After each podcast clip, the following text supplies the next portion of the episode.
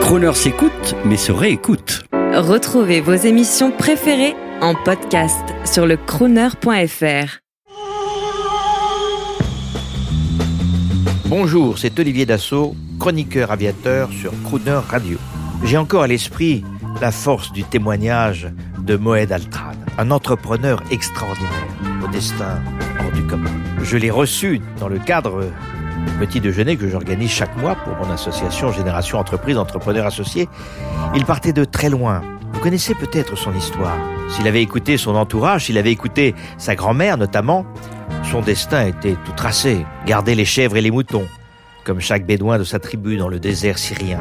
Ses efforts sa détermination lui ont permis de vaincre les a priori, d'avancer et de devenir l'entrepreneur mondial de l'année 2015. Le taux de croissance à deux chiffres de son groupe depuis 30 ans en est presque insolent.